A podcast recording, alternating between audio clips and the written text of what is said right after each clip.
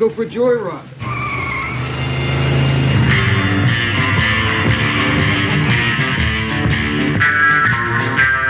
You've just made a wrong turn heading south onto strange highways.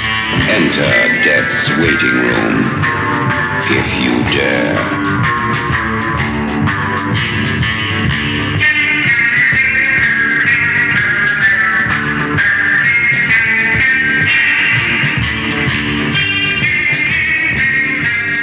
And welcome to Strange Highways. I am Paul.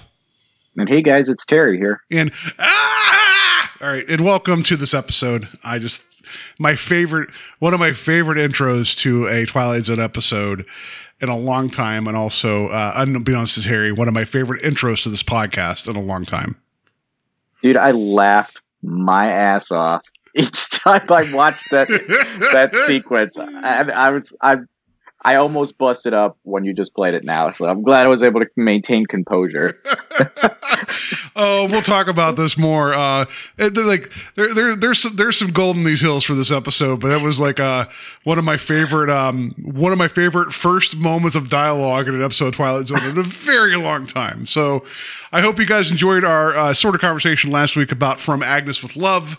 Uh, you know, that was a comedy episode that, eh, you know, it does not compute. We're going to move on now to season five, episode 21, Spur of the Moment. Uh, and we'll talk more about what that screaming was here in a little bit. Uh, air date was uh, February 21st, 1964. Um, number one song, sorry, number one film, Doctor Strangelove, which we've talked about previously. Uh, it's a good watch. Number one song, I Want to Hold Your Hand by the Beatles. Um, again, we're, we're going to be in the middle of Beatle, Beatlemania for a bit here. And regards to day and date, uh, so the day after this episode aired on Saturday, I just thought this was funny because of what had occurred and how like no one bothered to rerun this event. Um, competitors in the 1964 World Speed Skating Championship in Helsinki got a surprise in the men's 500 meter event when ashes and soot caused at least five of the favorites to tumble like tin pins. Olympic gold medalist Ants Antson, which that's an amazing name by the way, uh, was the first to fall down on the full uh, first turn of the track, and another number of other people fell down as well um, at the same location. Before the race, race officials realized that the sparks and debris uh, from a nearby factory had blown onto the ice. Uh, uh, Keiichi Suzuki of Japan was the event winner. Like, I don't know if you had like you know soot and ashes and sparks while you're skating, speed skating. Wouldn't you just like call that that heat and wait for the ice to be cleared before running again? I, yeah, yeah, that would make a hell of a lot more sense than putting people's, uh, you know, uh, safety at risk. The hell. I just I don't know. I, I just want to I want to see footage of that. That sounds amazing to me. But then that also makes me believe that speed skating has now missed out on the opportunity to throw active hazards on the ice for the speed skaters to get around. I want a speed skating version of Mario Kart. That's what I Dude, want now. I was just gonna say, is this just the version of uh, like Mario Kart, like skating? Like, Yeah, that, I, I I'm want, sure I that want probably the last exists. guy like- to be able to throw a blue shell and to see what happens. Right? Is it the blue shell the one that targets the front? I think it's the blue shell. yeah, I think, um, I'm pretty sure it is a yeah. blue shell. Uh, Yeah, I just want to see like slag. I want to see uh like uh jumping jacks, not jumping jacks. Um, that's that's a that's an object. That's a, that's a f- exercise. But like marbles and jacks, I want them thrown on the ice. I want one of those uh, speed traps, like the bear, tr- like uh, like the spike strip from the police. I want one of those kicked across the ice. Come on, like make the like make this interesting to me. Yeah, that, that I guess that would make it a hell of a lot more fun. Give 'em It'd be like the Mad Max version of it. I want, Jeez. I want, I want clubs. I want baseball bats. I want, you know, that's what I want from speed skating is uh, precision and violence. That's Is it now? This is reminding me of basketball territory where they were trying to amp up like certain sports that's in the beginning. Like just combine them. like I, I would watch. Come on, you, you can't tell me that you wouldn't watch like an Olympics full of like amalgam sports, right? Where, you know, like um, like that, and then also like I, I don't know, um, I don't know what you'd mix up like fencing and uh, uh, competitive uh, dancing, like you know the floor exercise. I don't know. I don't know where you go with that. They're um, doing this kind of crap nowadays, though. They're I swear to God, they're doing this like out in Russia. They're mixing different like sports together and that. It's like, I want to mix what is going diving and archery. That's what I want. Crazy. yeah. Um, you know. Anyway, so that yeah, there was there was shit that fell on the ice and people fell down and somebody else won. Which I know what was it? Oh, what was it? Was it the Australian Summer Olympics? Well, that would make sense because they wouldn't have speed skating there. Uh, one of one of the ones there was a speed skating event the Olympics where like the first four or five people just like there was like a whole like um like collapse, right? One person fell down. It was a chain reaction, and then yeah, I think what happened was the Australian competitor who was like like in the back half won the event because he was the one that didn't fall down and passed everybody. That's fine, you know. If people fall down, they fall down, but I don't like the intervention of obstacles unless that's the point of it. Still make it exciting. Um, Yeah. um, the the only uh, the only day and date stuff I had. Uh, uh, so we go back to uh, February nineteenth, uh, the Wednesday. Uh, Singer songwriter Paul Simon wrote "The Sound of Silence," which would become the first of three number one best selling singles by the duo Simon and Garfunkel. So I we, I know we talk we're going to be talking about the Beatles just about every week now. Um, I figured why don't we put a little bit of Simon and Garfunkel in there? That's fair. So um, before we get into cast and crew, because I'm going to gush again about one of the cast members of their connections, but uh, there was a, a, a um, film history class I took in college that I ended up watching a number of important films. That uh, uh, one of them was The Graduate from '67, and that was a big deal at the time because it was one of the first like major releases to actually incorporate like um, contemporary like music and the sound of silence just throughout that movie over and over again to great effect. So I can't I will always associate the two. And it's it's a great song, but it also it works really well for that film. Yeah, I, I've never seen it. Still have to check that out. Yeah, It's uh, fun. uh, It's it's I mean it's I mean it's it's a little bit more of a drama at times, but some of the comedy in that is just there's some amazing moments. And uh yeah, Anne Bancroft, uh, you know, um, you know, little little older, that's fine. You know, like you know, you like uh, like like uh, wine is great with age, and Bancroft was great with age too, and a young Dustin Hoffman who is still pretty good, but you know, not not as old and not as fine as wine. I don't know. I'm not. I, I lost the analogy. The Graduate's a, great movie, and The Sound of Silence runs throughout that. So thank you for bringing that up. no, pro- no problem. But um, yeah. So uh, yeah, no more day and a date stuff. So we'll get into our cast here. Um, first, we have our our director is uh, uh Elliot Silverstein. Um, last of four Twilight Zone episodes that he uh directed. Uh, he also did the the Obsolete Man, uh, the Passer Passers By, uh, and the Trade-ins. Yeah, the obsolete man was the um, the last episode of season two. Burgess Meredith, amazing, amazing episode. Passersby is great too. You get to see the ghost of uh, Abraham Lincoln show up at the end. Spoiler, and the trans is pretty good too. Um, so actually, a pretty good track record of of episodes. Just want to mention here as well. He ended up directing directing four episodes of Tales from the Crypt, and like that was towards the end of his career. Uh, 1977's The Car, A Man Called Horse uh, which is an important western, and also um, he directed uh, 1965's Cat Ballou, which is another western that I need to see, but I know people hold it up as a, as a really fun one. Okay, yeah. And then uh, next, uh, we have a writer. He's coming back around, uh, but this is his last one, Mr. Richard Matheson. Um, this is his last of 16 episodes that he had wrote for the Twilight Zone, um, the original series. So yeah, it's it sucks, um, but you know, uh, you know, he, he made a great run. There was mean, a lot it, it has to stop somewhere, right? Because the series Right. is only so long, right? So yeah, So, and we've we've talked uh, at nausea almost about this gentleman. But if you want to hear any more uh, great conversations, uh, go back and visit some of those episodes that we covered prior. Um, but yeah, so next uh, we have our cast here consisting of uh, Diana Hyland. Uh, she plays Anne Henderson in this episode. Uh, 59 episodes of Peyton Place, uh, and then two episodes of uh, the Alfred Hitchcock uh, presents. Um, she was also in the movie The Boy in the Plastic Bubble. Um, the this was what John Travolta's. Uh, one Like of his one, one of his first big breaks. Yeah, yeah. Yeah. But yep. Uh, uh, moving on here, we got uh, Well, Marsha wait. Hunt. Let's not let's not move on. There's two things I want to mention. One, uh, born in Cleveland Heights, so there you go, Cleveland connection. Uh, and then also, she played um, she played John Travolta's mother and the boy in the plastic bubble. When they met on set, uh, John Travolta, who was 18 years her junior, they got into a relationship there, and uh, that that um, that's weird. Uh, but then um, she was like suddenly short. That was 76. She ended up dying at 77 at age 41 due to breast cancer that like rapidly progressed. But wow, like, hey, uh, this made for TV movie. I'm playing this kid's mother. I guess we're dating now. You know, I guess I guess I stepped all over the Cleveland thing, but you know, just wanted to mention that. That is uh that's something just to just to know. I did not know that. That's that's wild, and yeah, I, I totally missed the Cleveland uh, connection there. I I had seen it last week when we were about to talk about this episode. Yeah, did, did you not did you miss the whole like you know her dating John Travolta thing too? Which I mean, you know, I think that's fair if you skipped right over that. I brought it up though. I did not I did not read that, but even as you're talking about it now, uh, I still want to try to like bypass it as quickly as possible because that is that is weird. Well, I don't know. also, There's just what, something also wrong there. what bugs me here too is that in this episode she plays a version of herself that's 43 and she never got there. That's also really creepy to me. Yeah, Twilight Zone.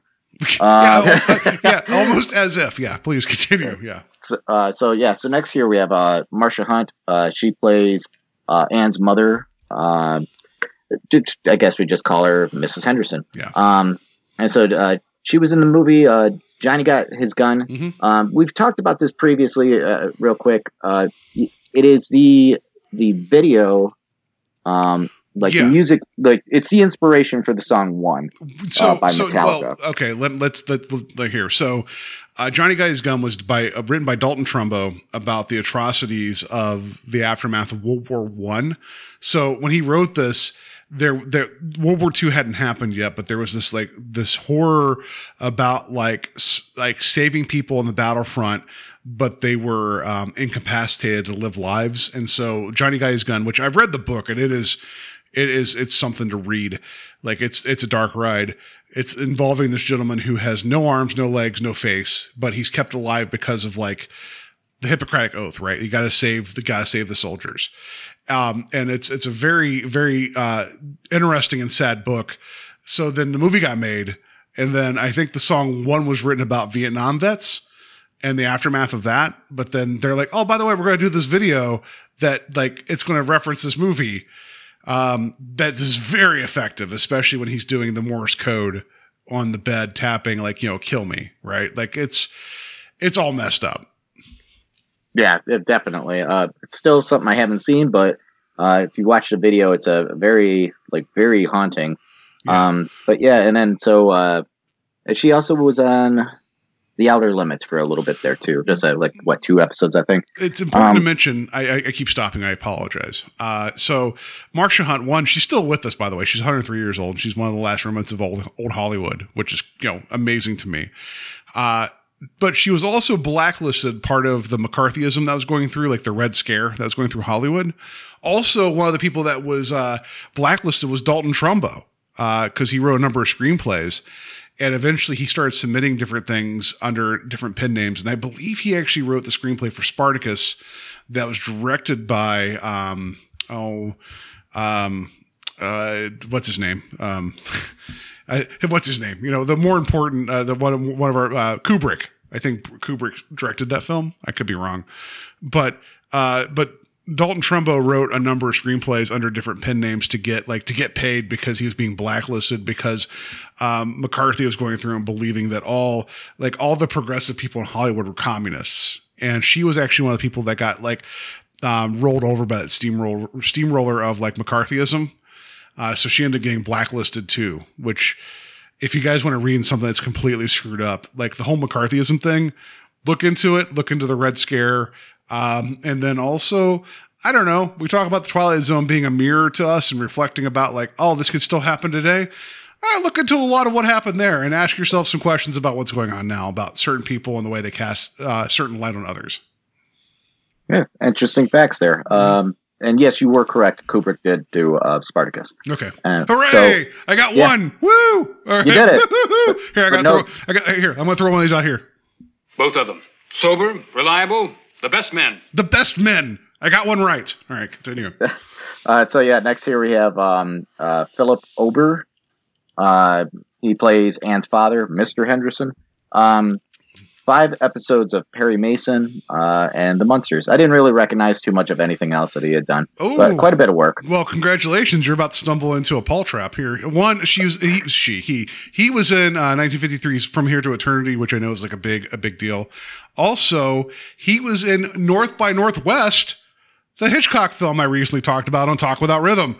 So we got two back to back North by Northwest connections from. Sorry, actually not back to back. Uh, Night Call was a connection as well to North by Northwest.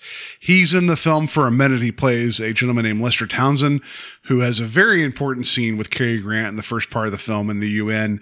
And the less I say about, it, the better. It was one of my uh, favorite scenes I've seen in a movie in a long time. I don't know if it was intentional comedy, but I was delighted by what was going on. And while watching this episode, his voice and demeanor, I'm like, I know this guy.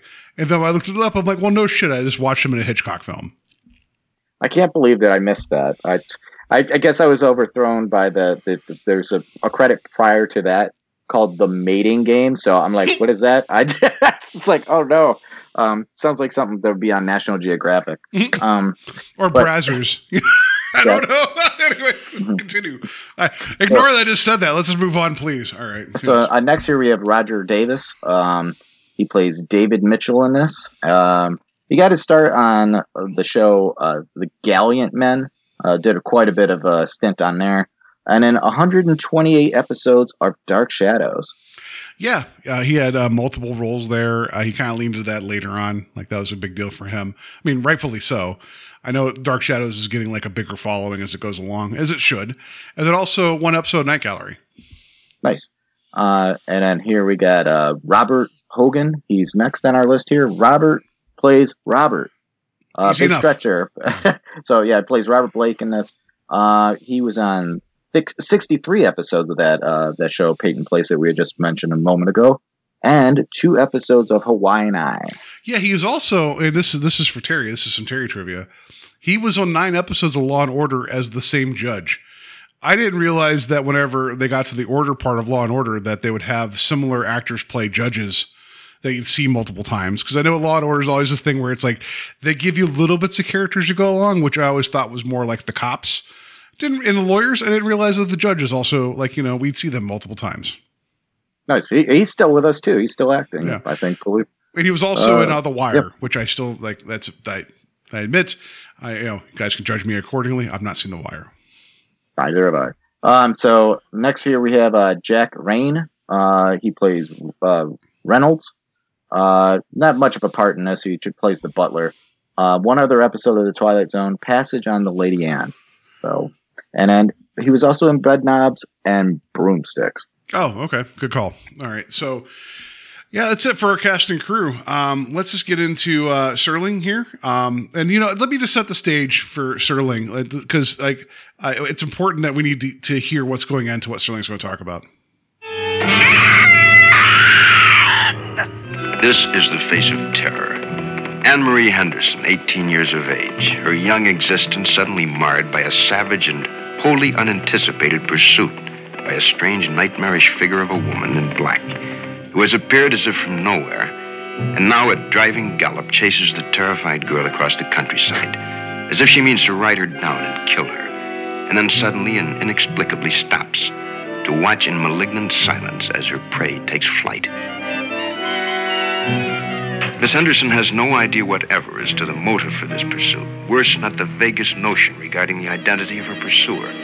Soon enough, she will be given the solution to this twofold mystery, but in a manner far beyond her present capacity to understand.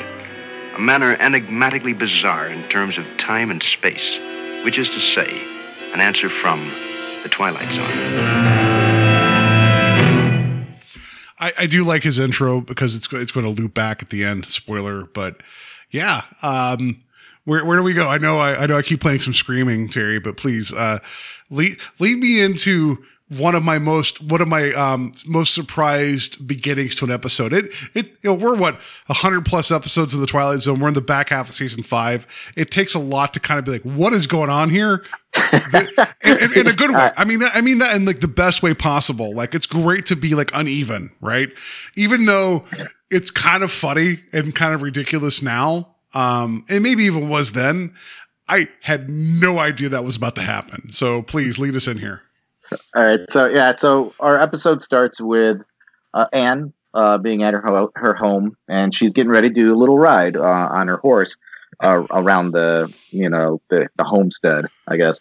Um, and so she's she's going, she's trotting along, and and she comes uh, comes over to a hillside, and up on top of the hill, um, she sees a woman uh, dressed in all all in black on on a black horse, and that that's the audio you hear. You just hear this woman just scream Just out her name. Uh, yeah, uh, but also we got to point out too that the woman in black on the black horse is holding up like her riding cape, Mm-hmm. like almost like just very dramatically, and it's a very striking image. Like it's it's a very cool image. Like I, I do dig that.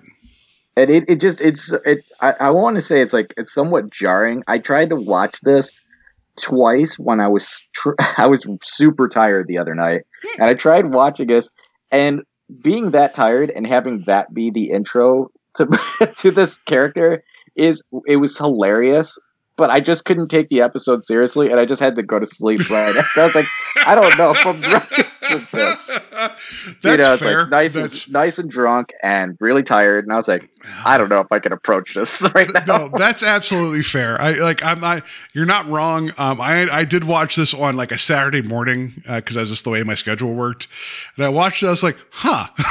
it was one of the, and like I wanted to like stop and be like, th- like I wanted to text everybody I know, like please watch the first two minutes of this episode because I mean, honestly though, like like I don't know, man, like um. What um I'm gonna put you on the spot here. Like what what is like one of your like what's your favorite intros to like movies? I know for me, I'm gonna put it on you because I know we both love the thing. It starts off with a helicopter chasing a dog across a frozen, like you know, the tundra. Not tundra's the right word because tund- there's nothing growing there. Uh, you know, just taking pot shots at the dog, and you got this guy yelling in a different language at the dog as he's shooting at it. Like, is this any different? And that's also pretty funny too, by the way, in the thing whenever he throws the grenade and messes up. But like, I, I like these kind of like, where are we going with this? You know, and it's and that's a good way to put it. It's like when you see something that just kind of throws you off kilter in the beginning, then you're like, "Wow, I think this is going to be a fun ride." You don't know why it's it's it's set up this way, but you know it's going to be a fun like a fun reason. And like one of my favorite intros to a movie would be the um the 70s uh Invasion of the Body Snatcher because it's just so unusual. I mean, it's not like it's not a big screaming lady, but it, it, it does all the setup that you need for the rest of the uh, outcome of the film. So Well, I'm going to put this on you. I have not seen the 70s uh, Donald Sutherland invasion of the Body Snatchers. I know how it ends because who doesn't by this point? Right. Um, we should cover that for the show at some point. I think that'd be fun because I. oh, that would be incredible. Like Yeah. I, I adore that film. I, I finally watched it for the first time maybe about a year and a half ago, and I have the Blu-ray, and it is beautiful. Um, All right, gotta guys, check it out, man. I think we're, we'll, we'll cover that. We'll, we'll mark it up. We're gonna, you know, we'll, we'll slate it, right? That's what they say, right? We'll uh, slate it, right? it's, it's on the books. Yeah. It's Um, on the books, So yeah. But yeah, just this whole notion of like you got this this young lady on a horse. It's a white horse, right? And she's dressed all like in lighter colors, looking up and seeing on the ridge, and um, it's to the benefit and the detriment to the episode.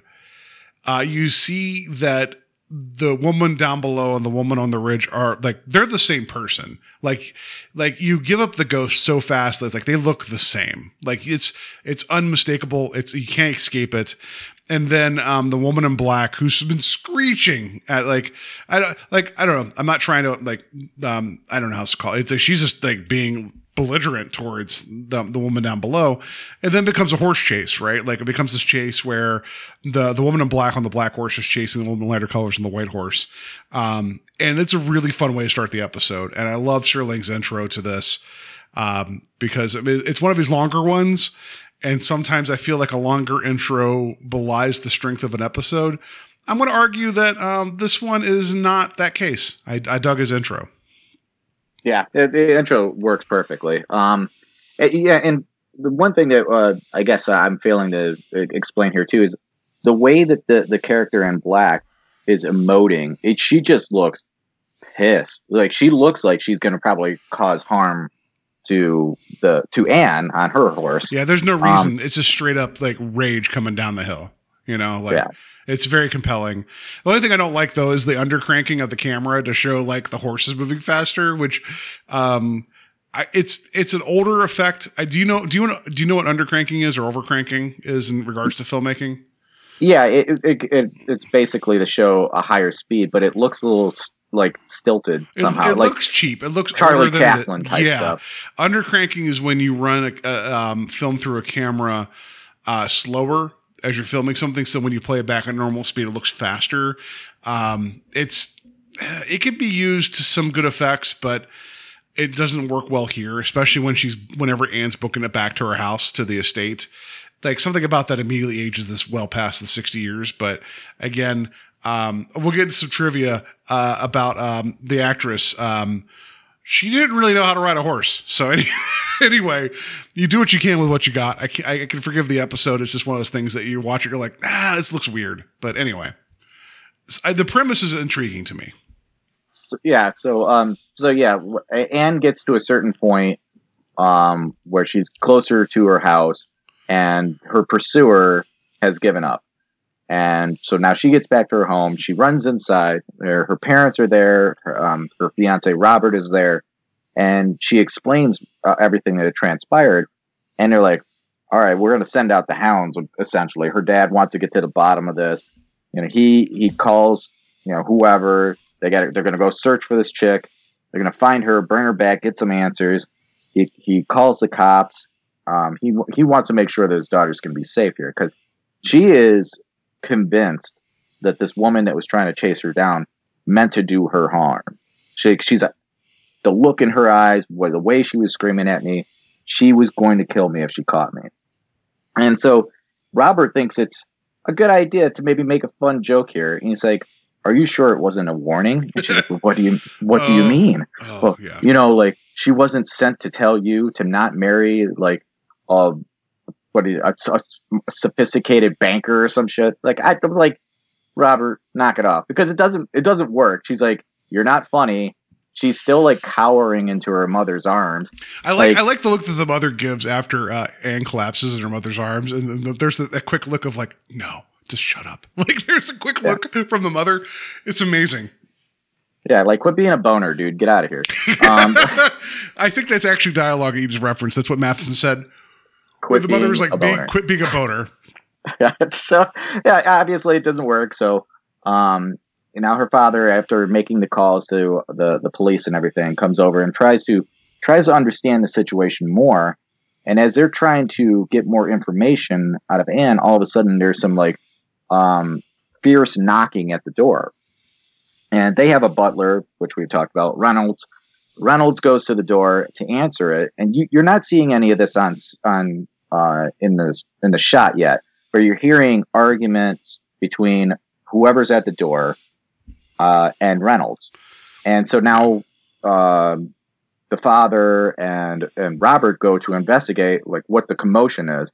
Um, and it's it's it's another suitor. It's uh this guy David who apparently was uh had a thing with with Anne, and uh, he can't take a hint now because he's trying to profess his love to Anne and trying to reason with her because she know he knows that this is the last chance that he's going to be able to get her back, win her back, uh, and put put Robert back on, you know, put put him back on the curb. Because um, yeah, it's just like their their their, um, their party to celebrate their engagement is like that night Mhm. and everything. And dude, I'm gonna tell you straight up, if I ever saw somebody come into my house the way that this dude did, he would be out on his ass immediately. like he doesn't look he doesn't look uh, composed at all. He doesn't look like he wants to have a conversation. He looks like he's coming in there to bust some skulls. And like I don't know. I don't even even after per- um like saying all of these like things about how he needs to talk to Anne, he needs to have her tell him how she feels and all that. The father goes for it. Like he's like, okay, if that's what it's going to take to get you out the door, I, th- there's get you out there's a good life. bit of dialogue uh, that the father says is like wh- whenever uh, David's like, "Well, I need to hear from her." He's like, "So be it then." Like whatever, like basically being like, "Just get out of my life." Like just if you need to hear from her, hear from her. We're done now, right? But I, can I also point out that um that of all the people around Anne, no one seems to care about her, but other than what they think is best for her. Like it is weird how when she comes bustling in and is like upset and and at one point like like she's freaking out and all three of them like you got uh the mom and dad and the fiance around her and they're all like just breathe. It's like well you don't also help her breathing? Not being in her face the entire time. And then when she's on the couch and she's talking and then at one point the mother's like you can just forget all that now. It's like i don't know. I just had a weird woman in black scream at me and try to chase me down. I'm not forgetting that. And then also bob's terrible joke. And then when david comes in david david wants to hear from her about him not about her. Like like nobody gives a shit about what anne actually feels. And Right. it's very evident. And, and you know to even compound how unusual this this whole thing is playing out. So we have the whole party now right around her like within like uh, arm's reach and robert is holding her behind her shoulders but now david is holding her from the front like around her shoulders as well. I thought that was very strange and Yeah. again robert is the dude. He is the guy that's with anne. And for him to be like to for him to watch David, the kind of manhandling her, shaking her, Yeah. saying, "Hey, Everybody's physical me." with her too. That's also that's not aged well. Like everybody's like moving her around. You're I'm, I'm cutting you off. I apologize, but yeah, that's a good point. This was a very uncomfortable uh, scene, and I I'm just like, I, I again like, what the hell is going on? Why are these people like throwing this dude out the door, getting him out of there because he looks like he's going to be dangerous at any in any second. And I just I didn't make it didn't make any sense to me. I think this could have played out better. Uh, they could have made some better choices here, but um, but yeah. So he's he's not taking no for an answer. But I guess in the in the same right though, every time he keeps on asking her, just tell me you don't love me, tell me you don't want to be with me anymore. She can't answer the question. It's like she doesn't like cat's got her tongue, doesn't want to say anything. It's like she's I don't know, there's something still there. You can see it in her eyes. Yeah, And like closing this door to a past is not she's not ready for it. So she runs away, she runs up the steps okay. and Let me ask you, Terry. Can can you please make the noise that she made at the bottom of the steps before she runs up? Like it's a very distinct noise. Can you make the noise that that she made whenever uh, David's like, "Just tell me"? Like, do you, do you remember the noise? I can't really recall what the noise was. it was like she looked at him. She's like, "Ah," and just like runs upstairs immediately. Like you like, it's like I don't know what to do other than be like, I, I like here. How about this noise? How about this? I, I, that's the noise. That's the noise she made, and then booked upstairs. That was like the second time of this episode in which there was a weird audio cue that made me laugh.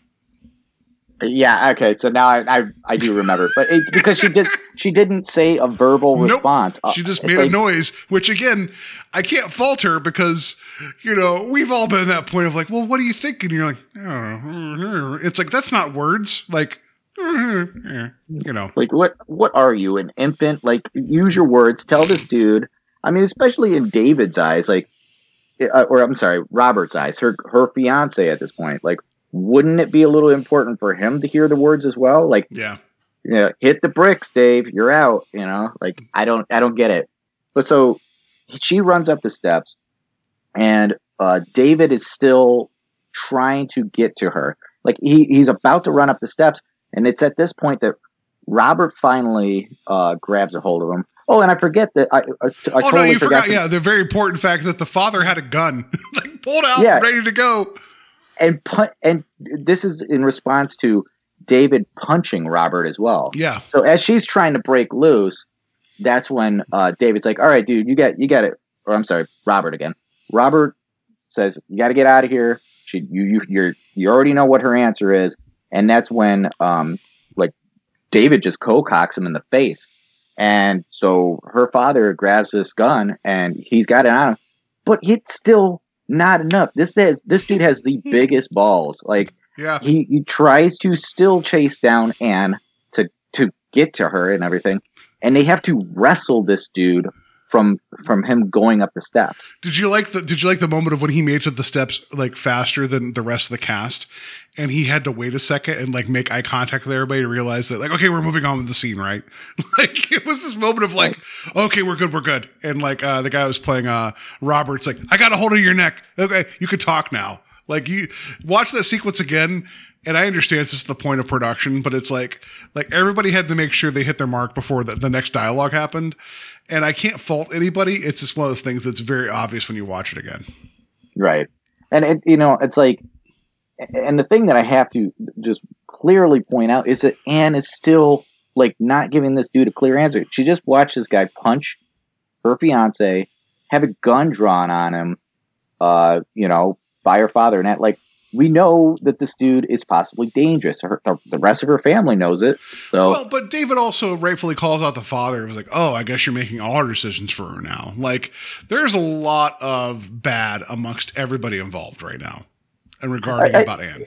it and it plant i guess it does plant a seed that maybe this is a continuance of other behavior that her you know her family is portrayed and that that doesn't that still doesn't make a bit of difference to me because the way he's reacting is it is out of sorts. Like he just he seems disturbed. And so they're they're finally able to convince this dude to leave. So he rolls out and we get this weird like glimmering effect uh, on the on the screen. It's the shimmer of like like a dream sequence or something, like what they would do to do a transition of like the it's it's the Wayne's World like doodle doo doodle doo Yeah. doodle doo. You know, it's not the make a happy ending that we're getting though. It's the total bummer ending. right, and so and we're in we're with uh, the the woman in black. Uh, the woman in black is now entering the same home. This is the same home, but I think at this point now we're as a viewer we're supposed to believe that this is in the future. Um, it is Anne. She is a little bit more aged with makeup, and the house is the exact same house, but with a lot less belongings in it. Mm-hmm. Um, and so she goes into the, the study and she pours herself a big a big drink, and that's when we see her mother comes in the scene, and she looks older as well. And you know, like she's trying to tell Anne, like, "Hey, probably shouldn't be drinking," blah blah blah. And Anne is just being a real bitch to her, like. Uh, and even at one point, she smacks her mother in the face. And oh, are you saying there's going to be a GIF of a slap and then a double slap that's going to show up on our Facebook page? I think so. Yeah, right. I, I'm, I'm looking forward to it. I mean, Um, like, cause, cause, like, cause Anne says something disparaging about the about her father, who we learn is no longer there, and then her mother goes over and slaps her, so that Anne's like, nah. And then, you know, what did the five fingers say to the face? Slap, and just returns it.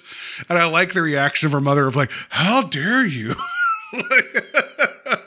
yeah, um, there's been there's been better times in uh, this household.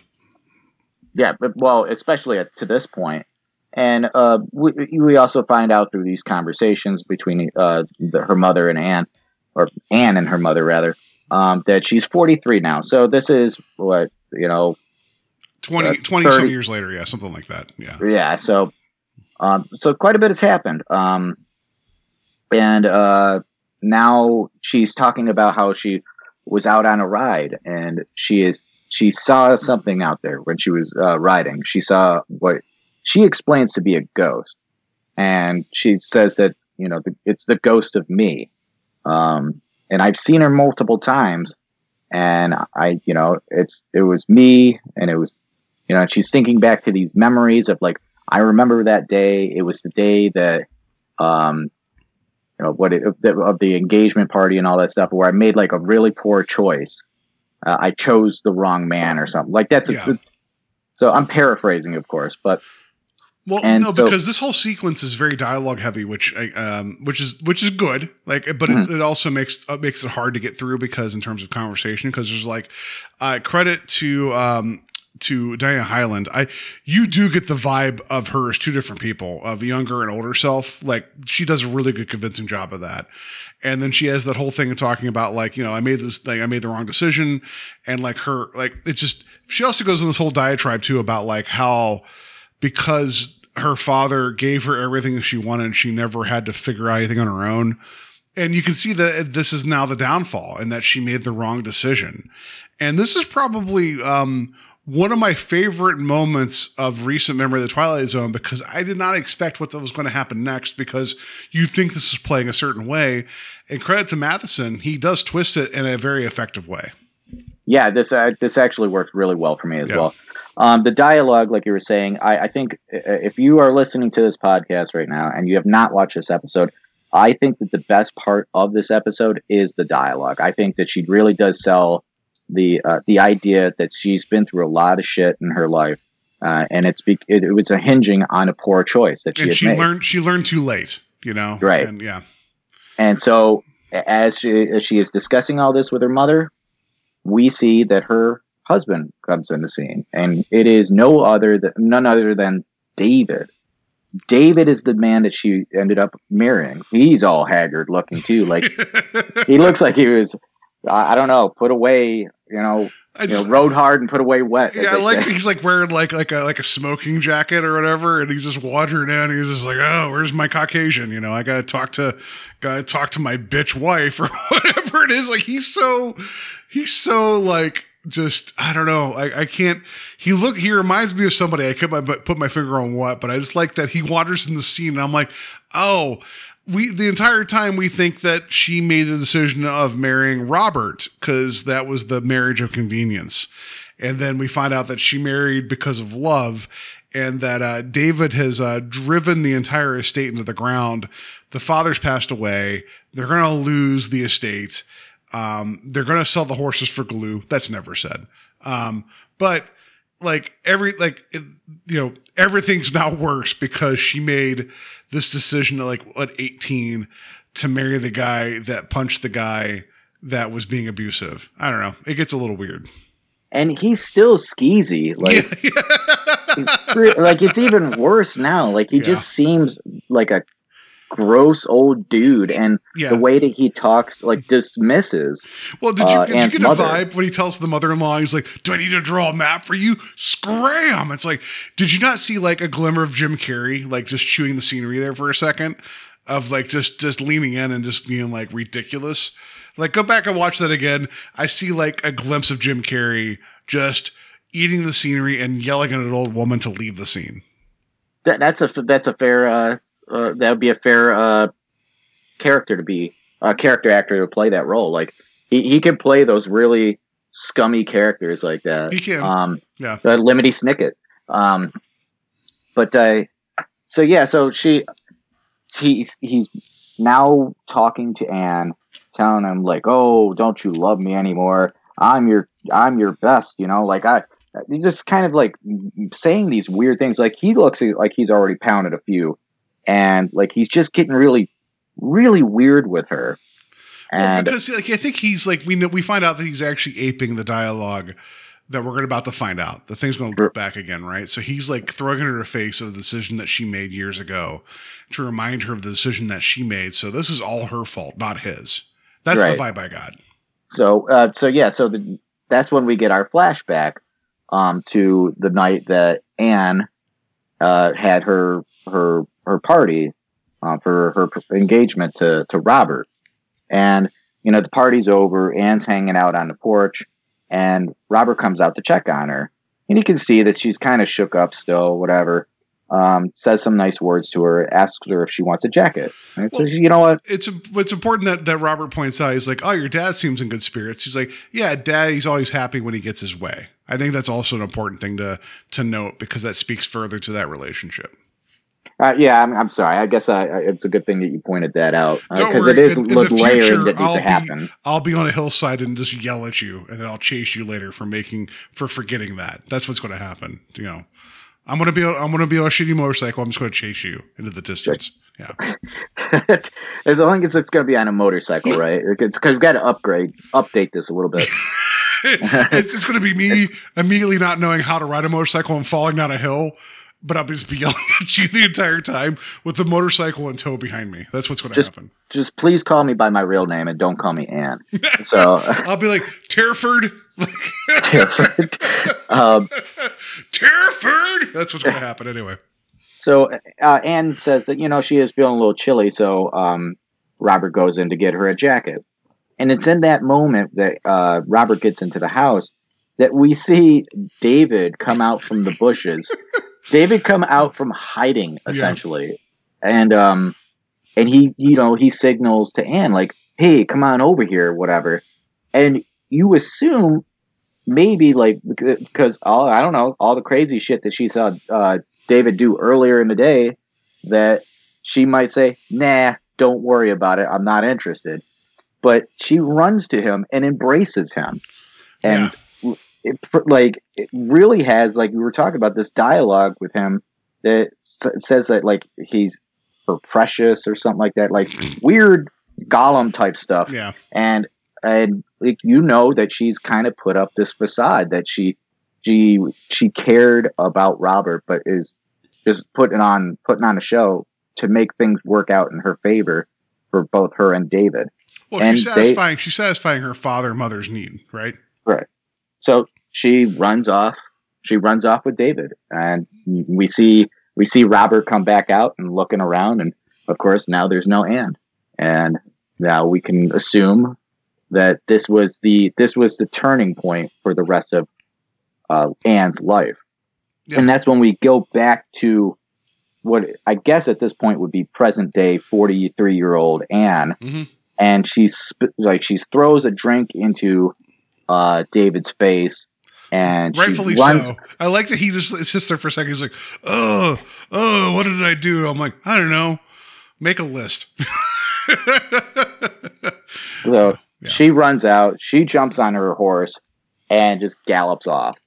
And she, we see now that she's at the hill that we had seen earlier in the episode, and she's waiting for her younger self to come back into screen.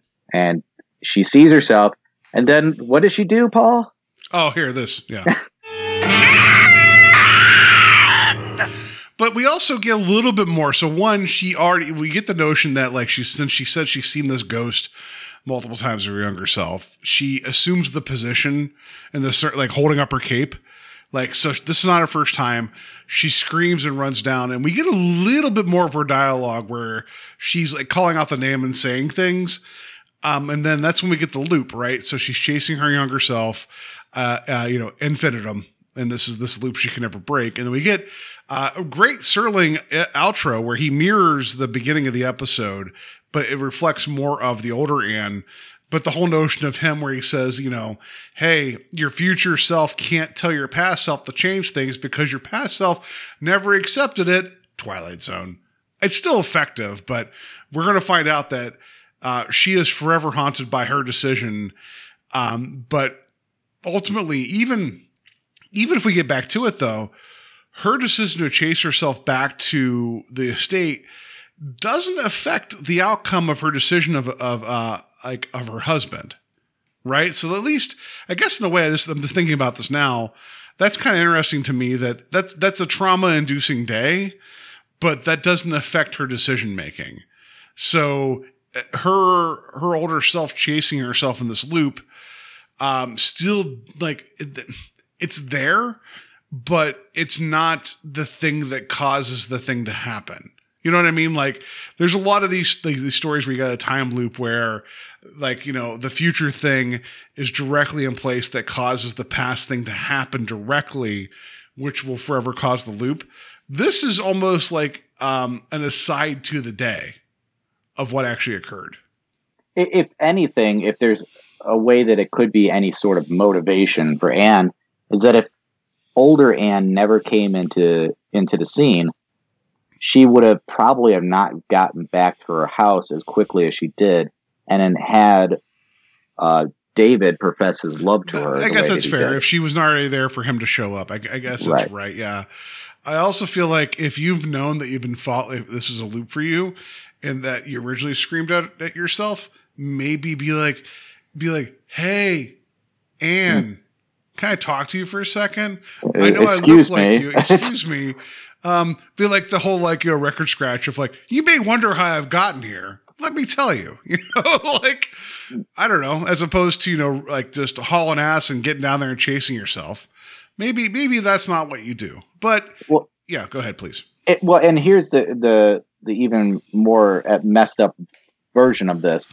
Why? uh, So we know that her house leads back onto this trail in a certain direction. Why is she on top of the hill?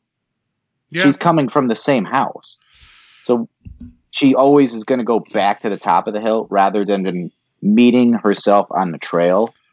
Yeah, I mean, I guess there's there, there, no, there's some logic problems here, but I mean, I guess ultimately we got to accept like that this fate is a loop and that uh, she's experiencing it now from both ends. Like I, you know, and, and you know, again, this is 64. Maybe there's a little bit of nuance here that like isn't that isn't readily available yet.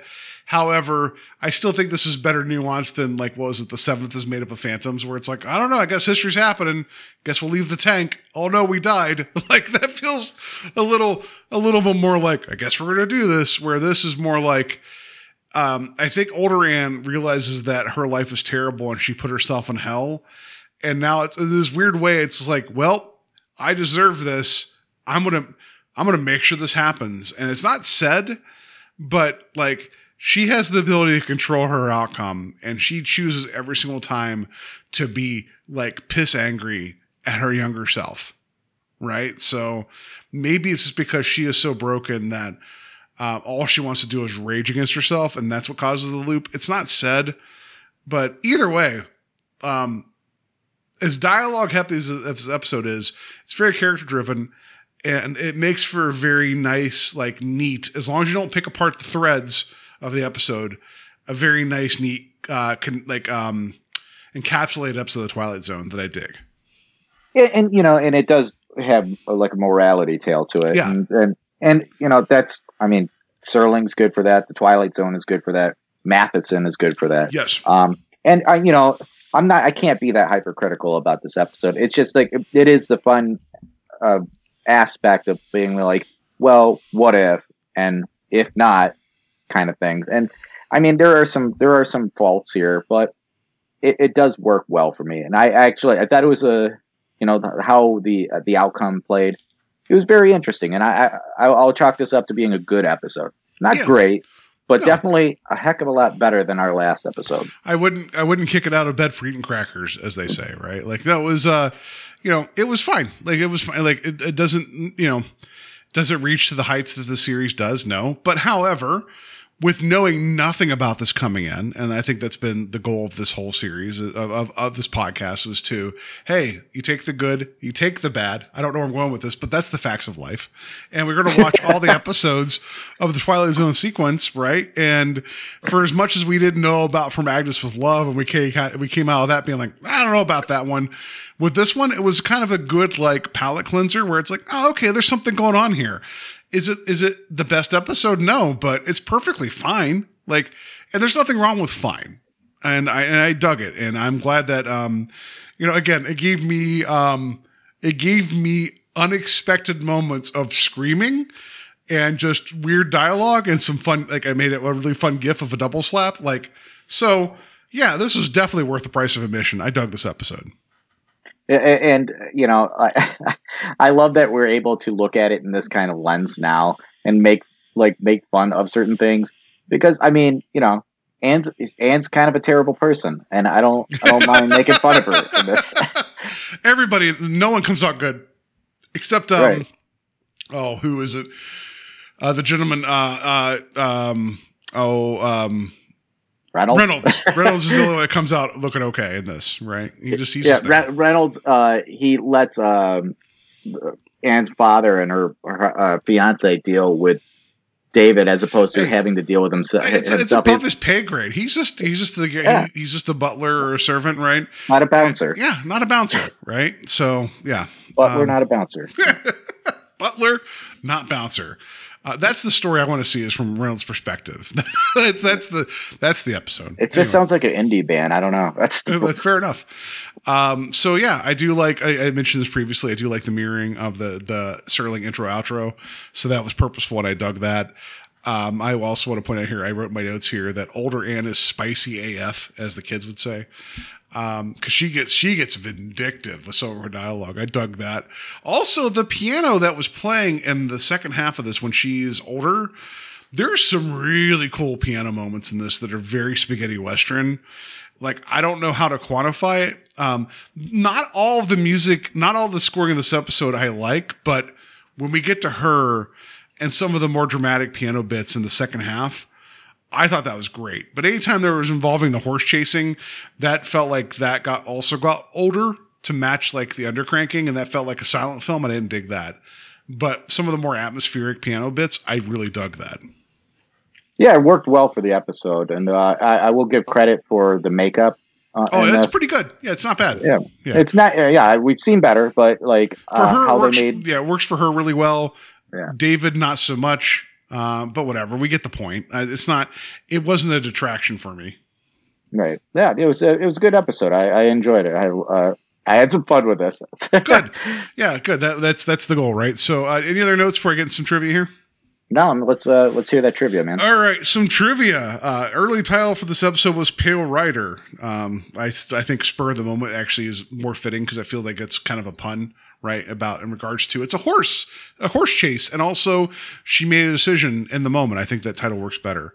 Um, uh, Richard Matheson said in an interview, um, I like the story. The only thing I didn't like was I thought in the beginning they gave it away.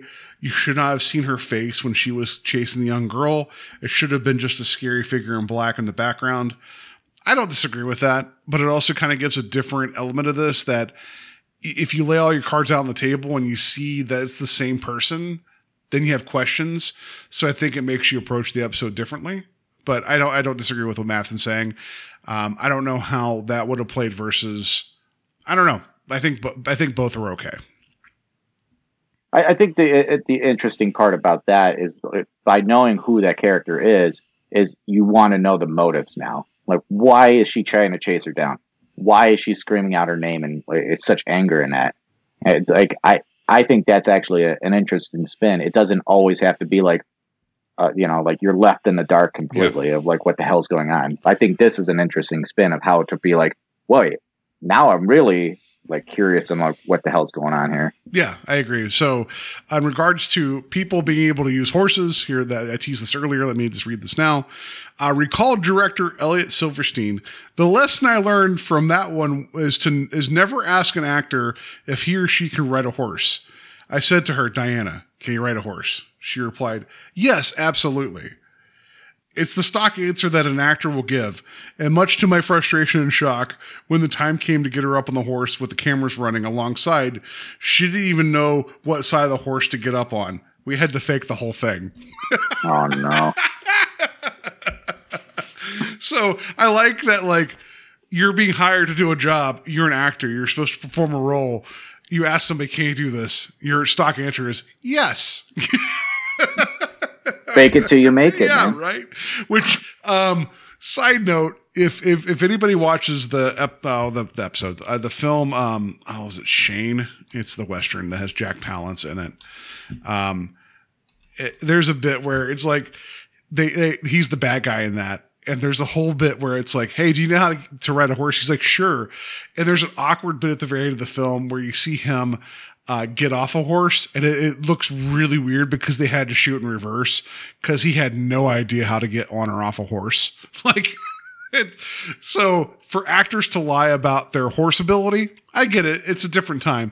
Also, I know a lot of actors will lie about their driving ability. Like, again, they're getting a job, right? And their whole job is to fake it till they make it. But I like the idea that this director's like, I learned my lesson. I'm not going to ask somebody if they could be on a horse. Like, I need, I need them to prove it. So it totally reminds me of like when you see somebody who doesn't know how to play an instrument in a movie or show is Yeah. playing an instrument. Yeah, yeah, It's the worst. yeah.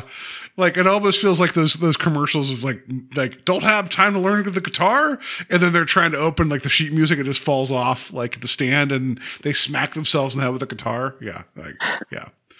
Um, but no, like so, um, so yeah, I like this episode. We got some trivia. Uh, she didn't know how to ride horses. Matheson wasn't happy with um, the the like the reveal early. Uh, you know, whatever. I perfectly fine episode. But let's um let's just get to this twist because like my twist might be different than others. So let's just rate that twist. I'm just giving it from it, it's been 100 plus episodes of the Twilight Zone that I've watched and I normally think I know where it's going, and normally I'm right because you know it's just the Twilight Zone. It has a pattern. It's a wonderful pattern that you enjoy and delight in. I'm going to give a five to not to to Matheson and Company n- not showing their hand that she picked the love interest in the later half of her life. I was honestly surprised by that. I'll, I'm gonna I'm gonna go with you on that one. I, I'll say five, and I, I think that the primary reason I'm gonna have to give it the five is she made the choice of what she considered love, and like the outcome was so tragic in the sense, like up until that exact moment, you felt like it was Robert. Mm-hmm. You're like, oh well, this dude effed her life up. That sucks. And then when you see David walk in the scene, you're like, oh geez, like Yeah. she really screwed something up here. and it's like you now you're like, wait, what happened? So yeah, five, dude. Like it's a. It, I did not expect that at all. I did not see expect to see David come. I think that's a bigger twist because since there was a reveal that was her older self yelling at her younger self, we knew that was going to be a loop. Like I Right. mean, from the jump, right? We knew this was like, like honestly, I knew this was going to be a constant loop because you always have that regret. You always have the, you know, like you can't change fate. I mean, which we've we've seen this in multiple things, right? So that that I would rate lower. But the one thing that honestly caught me off guard plot wise was that, and credit to this episode. I I honestly did not see that coming, and that is a rarity. So hats off to spur of the moment. yeah, it and you know like. If anybody has not seen this, it's like I, I'm, I'm bummed out because you're not going to be able to. Yeah. you- You're not going to get the same kind of like jaw drop that we had for that, and that's that, that's a real drag. And uh, if you kind of just listen to the episodes and uh, don't watch the original series with us, you're missing out, dude. Like you really missed out because I mean, except for Like- Magnus with love, like yeah, well, there's a reason you should miss with out. the exception of the parallel, with the exception of the bard. No, I'm just kidding. You know, no, like again, uh, this whole thing has been a journey from start to finish, lumps and all.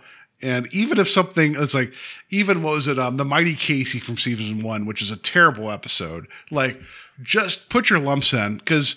Yeah, like this might be just a personal like thing you could like you know like the wear on your sleeve of like I watched all the Twilight Zone episode, good and bad just do it. Like because as much as like this this whole series is very important and is very uplifting in a lot of ways but you gotta take your licks. So i hope that people have watched this episode because it's worthy of watching. Even with this twist which was very like surprising to you and i it doesn't take away from this which i think is also good because even even if you know this now that doesn't take away the journey of anne you know? Like it, it's a decent episode. Yeah, yeah, most definitely. And it's uh it's just uh I can't imagine knowing all this kind of stuff and then watching the uh then watching the episode. It's like uh like you said, like you gotta you kinda have to go along the journey to to really get the highs and the lows and really love the highs. Well, like, like, how often do you like? I know you, you and I talk because you know we're friends and like we, we socially distance, like, like not, not not because of like COVID, just because like we can't make eye contact. It just gets weird. Anyway, like you told me of the most recent, um, the Godzilla versus Kong film that you're like, I don't want to see trailers. I don't want to read anything about that. Where Right. do you think we are as a society of having things ruined for us because of advanced uh, knowledge and trailers? Like, I think that I think it's very permanent now. Everybody has to be first, right? Yeah, And- and, it's a drag because I mean, like you have people out there that just want to ruin it for people too. I mean, just remember like what people did. Uh, some some asshole guys did back in the day when they were showing Harry Potter and they wrote up Oh, the told book. people the, yeah, the, the, big spoiler Yeah. because I don't want to spoil it either. Somebody hasn't watched. That's been what ten plus years, but I appreciate you. That I want to spoil that. I get it. Yeah. I'm trying to be diplomatic here. I mean, like we're we're probably spoiling these episodes for people, but they're making that choice. But this is not a Harry Potter episode, and this, we're not. I'm not a Harry Potter. I want to believe that someone's just like, well, I guess the star of this, I guess I can't stop it. And it's like, we're about to get into spoiler territory. Like, well, I made a commitment to myself. I guess it's going to be ruined. No, it's a podcast. You can stop anytime. It's fine, you know? So, like I, I did that to my wife, and I told her I was like, "Oh yeah, Dumbledore." oh, I was about to say it. Um, I, said, I said, I said the thing, and she's like, "Son of a bitch! I didn't even know that. I haven't read that book yet." And I was like, "Are you serious? There are people out there that still don't know this." And so, yeah, there are people, and uh, you know, but you know, it's it's just, and it, don't cheat yourself. You know, don't cheat yourself out of an experience. my, that, my favorite my favorite spoiler that was not a spoiler was when I was in high school. I remember uh, talking about Apollo 13, which no one talks about that movie anymore. And I, I remember I was sitting at lunch talking to people, and I was telling somebody, I was like, I was like, "Oh, don't worry, they make it back." And she's like, "No, don't tell me, don't tell me." I'm like, "It's history. You can't like." Like what? Like I didn't ruin the movie for you. Like it's legitimate a story of like the almost like almost like the worst like space disaster that got averted. Like that's the point of the film. You know? and then someone got mad. I was like, I was like, well, I mean, not to ruin it for you, but like Titanic doesn't go well. Like, you know, like we're like anyway. Um, no, this like I know each time we go into an episode, like there's some that we we know about, some we don't know about, right? Because it's just kind of the way the Twilight Zone is. Um, and I think I inadvertently read a spoiler for the next week's episode, which is unfortunate because I had never heard anything about it until like two weeks ago. Other than it, I knew it existed. Um, there there is some joy for a first time watch, and not to drag our conversation out here too long. Please, like, find new things, watch new things, be surprised, be delighted, be upset. Like, uh, I think we're at a point now in the 21st century that I feel like there's so much commentary, and I know we're doing a podcast, so I guess we're hypocrites, that things get ruined. But go out, like throw a dart, find something, watch it. Like, please, just it, there's there's joy into finding something you didn't know anything about previously, and this was a good one. To again, I'm not going to hold this up as like a great episode, but I sometimes considering what we've seen from the the quality shifts of the Twilight Zone, sometimes things just being okay is surprising and welcome. I yeah, that's the best way to put it. But honestly, um, you know, if you don't eat anything, a cracker is going to be amazing to you, just like uh, Eddie Murphy said. Um, but like, yeah. So I I I'm in I'm enjoying the series. I still do. Uh, I love getting on the podcast and uh, talking to you about this stuff all the time. I used to watch this as a kid with my grandparents, and I am glad I don't remember uh, most of that information. Like I'm glad I don't remember that stuff because it's I'm looking through fresh eyes again, and that's like that's a wonderful feeling, Yeah. you know. So So yeah, that's going to do it for our conversation about spur of the moment. Hope you guys enjoyed this conversation. I hope you enjoyed the conversation that we're having overall with uh, with series here. Um, you guys can find us on Facebook at uh, Strange Highways. Uh, we're posting photos there uh, from the episodes. There's going to be a GIF of a double slap. I promise that it was amazing. I had to show it.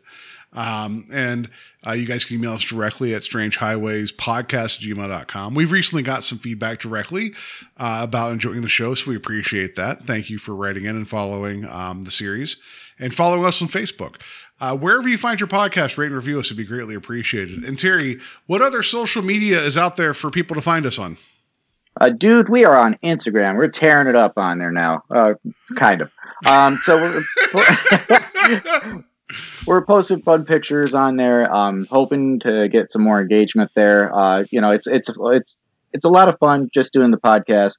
Um, but I even have a lot more fun trying to figure out fun ways to get you guys interactive with us. Um, you know, if you if you go on there, like our pictures, suggest things that you want to see, uh, either on the Facebook or uh, on the Instagram. We'd love it. And, uh, you know, we're having fun. So have fun with us on this. Please. Um, and, and I will, I want to put this out too, out there too. Um, our baby, the twi- uh, the, our podcast is now five years old. So Yeah. we did it. Well, I mean, kind of. I mean, it's, it's five seasons, five years old. Like we're we're getting there. We're almost we're almost all the way past. Uh, I I honestly believed at one point that we would run out of like content like three and a half years in. But hey, look at that! I've proved myself wrong. So we've hit five years as of last week. So everybody. Uh, buy us a smash cake. I don't know what you buy for five year olds. What um a helmet so they don't bash their head and stuff. Whatever. Um, I don't know And it- kids. I, I just I just know cats and Terry's. That's all I know. And uh, if you uh, And by cats, I enjoy- meant C A T S, not K A T S. But whatever. Your your wife's name, Cat. So I know cats and Terry's. So there you go. yeah. Both are And- and- both are applicable. And if you enjoy uh, Paul's sultry voice, please go out and check out his other podcast, uh, Invasion of the Podcast. A lot of fun that they having over there. They just discussed, um, uh, what was it? The uh, Clerks 2. Jay and Silent uh, Clerks 2. Yeah. Yeah. That was a fun conversation you guys had on there, and I enjoyed listening to your guys' podcast. And uh, hopefully, you guys, if you want some more content, you know, to you know lessen the blow of what COVID has probably done, uh, you know, get out of get out of your head a little bit. Listen to that podcast; a lot of fun. Well, thank you. I, I blame Steve for all the fun, not myself there on that one. So, uh, yeah. Anyway, um, that's going to do it for us this week. Next week, uh, this is this is going to be a lot of fun. I I cannot believe like I've known about this episode forever, and again, I mentioned it might have been spoiled for me. I hope it was not. But let's Serling tease this episode. and We're going to talk about what we're going to do next. And now, Mr. Serling. Next time on The Twilight Zone, a departure from the norm. A program shot in its entirety in France. A film so special and so unique that for the first time in the five years we've been presenting The Twilight Zone, we're offering a film shot by others. Adapted and directed by Robert Enrico, winner of the Cannes Film Festival 1962, as well as other major international awards. Ambrose Bierce's An Occurrence at Owl Creek Bridge. I'm so excited for this episode. I've known about I've known about its, it, its existence, but I've not seen it. So, and we also had a friend of the show and frequent season five collaborator Richard Staving of uh, of of the writings of the words and the musics that we've talked about. Uh, he's going to join us for this to talk about it because he called his shot. We're going to have him on. This is going to be a lot of fun. I've not seen this episode, and I'm excited for it. I think this is going to be a really really cool experience. Yeah, Richard's a hell of a guy. Uh, I think you guys are going to have a lot of fun with us on this one too. Uh, you know, get ready. You know, that's a it's a highly rated episode, so I think it's going to be uh, it's going to be a jammer. All right. All right. That's going to do it for us this week. Have a good week. Have a safe week. Um, you know, uh, just uh, get vaccinated. Uh, that way you can go outside and ride a horse and then be chased by your older self. That's not appropriate. Um, marry for money, but not for love. That's also not appropriate either. I don't know. Um, if you don't want people in your house pull the gun, I, I have no good suggestions here. Uh, yeah, just try to listen to yourself a little bit more and know what you should actually be doing and protecting the people around you.